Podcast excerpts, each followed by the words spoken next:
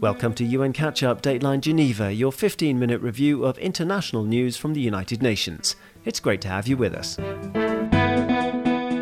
My name is Daniel Johnson, and in today's show, an alert over escalating violence in Yemen, the latest on the inspection of the rusting oil filled supertanker that's floating off the country's coast, and an appeal over new coronavirus victims to the authorities in Sri Lanka. We'll also be hearing from regular guests Solange Behoteguy Cortez and Alpha Diallo. Stay tuned, it's all coming up. This has been the most severe crisis for the world of work since the Great Depression of the 1930s. Its impact is far greater than that of the global financial crisis of 2009. When comparing with the last quarter of 2019, we now see that 8.8% of global working hours were lost in the course of the year. And that is the equivalent of 255 million full time jobs. That's Guy Ryder, Director General of the International Labour Organization ILO, launching a new report this week showing that the impact of COVID has been a whole four times worse than the last major financial crisis over a decade ago. So, what are some of these solutions for job seekers now? With expert labour market insight and great advice for anyone looking for work now and in future, here's Dorothea Schmidt Klau, ILO number cruncher and one of the co authors of the agency's latest Future of Work report.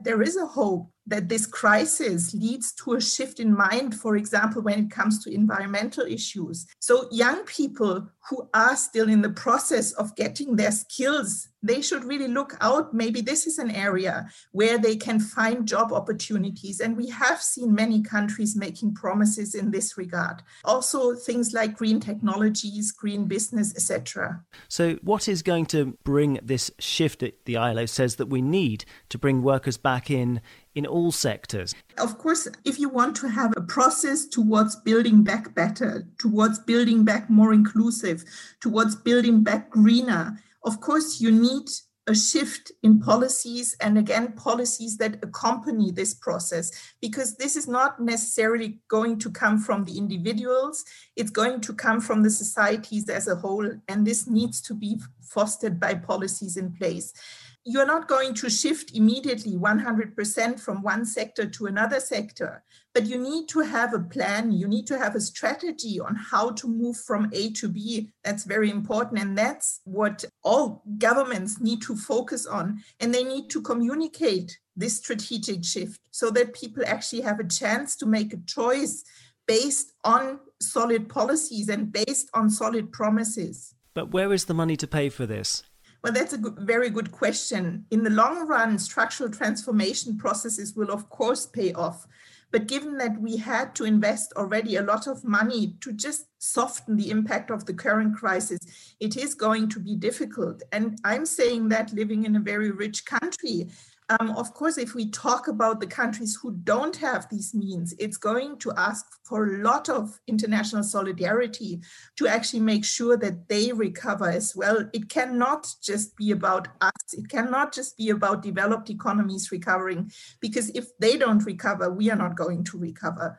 So we need a level of international solidarity, which maybe has never been seen before. Um, all this given that even in the richest countries there is a limit to how much debts you can actually make. So we'll have to see how things go how quickly economies recover.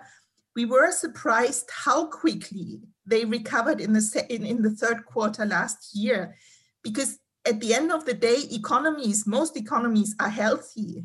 This is not like in the financial crisis. Most economies are still healthy enough to actually recover quickly.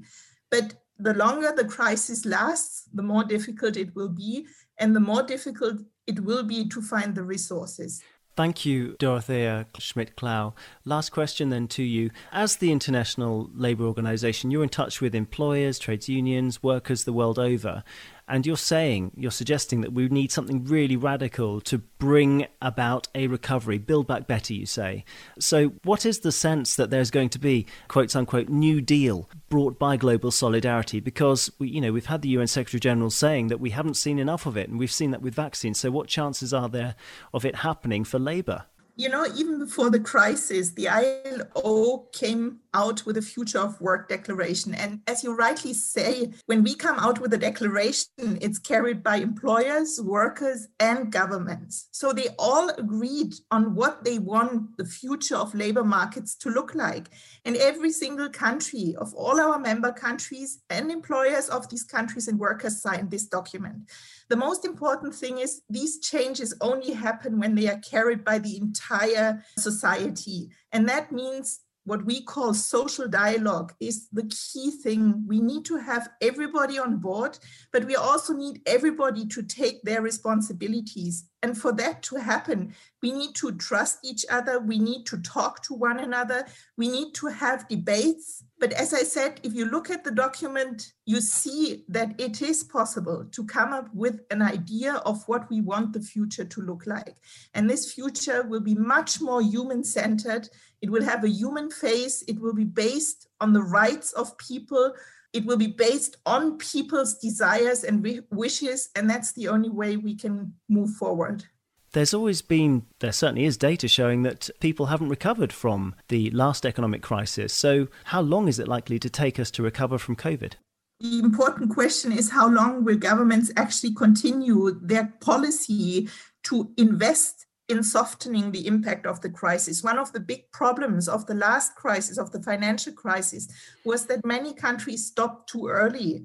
They stopped at a point where it was exactly when those disadvantaged groups were just about to move back into labor markets, but without the support, they were just left behind. So it is very important that policies continue to soften the impact of the crisis and continue to invest into future industries and future sectors that we want to see. It's not going to happen automatically. So we're talking, sorry, a decade, two decades? Much less than a decade for many groups and many sectors. But we do talk about a decade when we talk about the disadvantaged sectors and also the disadvantaged people. Thanks to Dorothea Schmidt Klau from the International Labour Organization there on the greatest crisis faced by the world of work since the Great Depression. You can hear the full interview on UN News forward slash audio hub, by the way. Now the news. Civilians in Yemen's Hodeidah Governorate face a growing threat from escalating clashes and shelling of residential areas, which is endangering thousands. The warning from the UN's senior humanitarian official in the country, Auke Lootsma, follows an uptick in fighting since mid January. In the last three months of 2020, 153 civilian casualties were reported in the Western Governorate, the highest number across the country. Women and children have been the main victims, and scores of houses and farms have also been damaged in southern districts of the Governorate, Mr. Lootsma said in a statement. At least 700 people have been displaced to date, and the conflict continues to exert misery on millions of lives, said Mr. Lootsma, who called for an immediate end to hostilities so that humanitarians can conduct needs assessments and provide crucial medical support to wounded civilians. In a related development, the long awaited inspection of a rusting oil tanker off the coast of Yemen has been postponed until early March, the United Nations has said. The news follows administrative delays involved in securing the necessary international shipping documentation for the mission, which has now been resolved, UN spokesperson Stéphane Dujarric said on Wednesday. The 44 year old Safer supertanker holds 1.1 million barrels of oil. Fears of an environmental catastrophe increased last May when the tanker sprang a leak. It was abandoned in 2015 off the coast of Hodeida when its engine room flooded with seawater, leaving it under the nominal control of Houthi militants, formerly known as Ansar Allah, who are fighting the internationally recognized Yemeni government. Sticking to the new inspection timeline would depend upon the cooperation of the Houthis, Mr. Dujarric said the Sri Lankan government should end its policy of compulsorily cremating victims of COVID 19, UN human rights experts said on Monday. Special rapporteurs Ahmed Shaheed, Fernand de Varennes, Clement Nyaletsossi Voul, and Tlaleng Mofokeng said that the practice was contrary to the beliefs of Muslims and other minorities. It ran the risk of increasing prejudice, intolerance, and violence, they said in a statement, insisting that no medical or scientific evidence indicated that burying the deceased increased the chance of spreading diseases such as the new coronavirus. To date, more than 270 COVID 19 deaths have been reported in Sri Lanka, many from the minority Muslim community. All of the deceased were cremated in line with amended health guidelines for victims of the virus, which were issued last March. Now, as ever, it's time to wrap up this week's UN Catch Up podcast, so I'm happy to say hello once again to our regular guests, Solange Behoteguy Cortez and Alpha Diallo from the Information Service at UN Geneva. Hola, Dan. Hola, Alpha. Bonjour, Solange. Hello, Dan. Salut. It's lovely to hear your voices again. Tell me, Solange, how does this ILO report tally with what's happening in Latin America? Well, the data produced by the International Labour Organization puts numbers on a picture that we already know. In the case of Latin America, where I'm from, a high percentage of informal work is done by the most vulnerable women and young workers. This report reflects the fact that most people need to work to survive. What we just heard is that the impact of COVID has dramatically intensified inequalities, and we have the data to prove it. The question is what we do with all that data? I've always been bad at maths, and I don't hide from you that so many numbers confuse me. I know that we need data to make transparent decisions, to act guided by evidence, but let us not forget that behind each number, there is a human being with a name, a life, and expectations. Last week, here on UN Catch Up, we talked about the urgency of eradicating the work of children. Now it's time to give those children's parents a job so they can integrate into school and have a normal life. And if they can't find a job, the ILO and even the UN Secretary General Antonio Guterres has called for greater global solidarity to help poorer countries to support their people in the short and longer term. It's time to move from uncertainty to trust.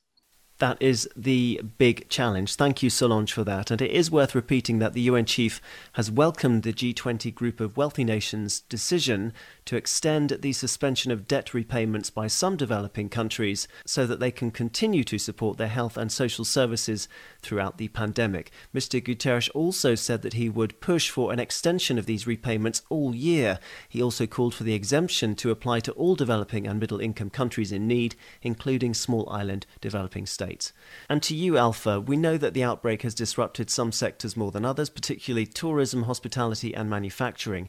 On the African continent, and more particularly particularly in sub Saharan countries, you found an interesting World Bank survey using mobile phones that's confirmed the ILO finding that many people lost hope that they would find a job at all last year. So they basically gave up looking. Exactly, Dan. This World Bank study shows the impact of the pandemic in Ethiopia, Malawi, Nigeria, and Uganda.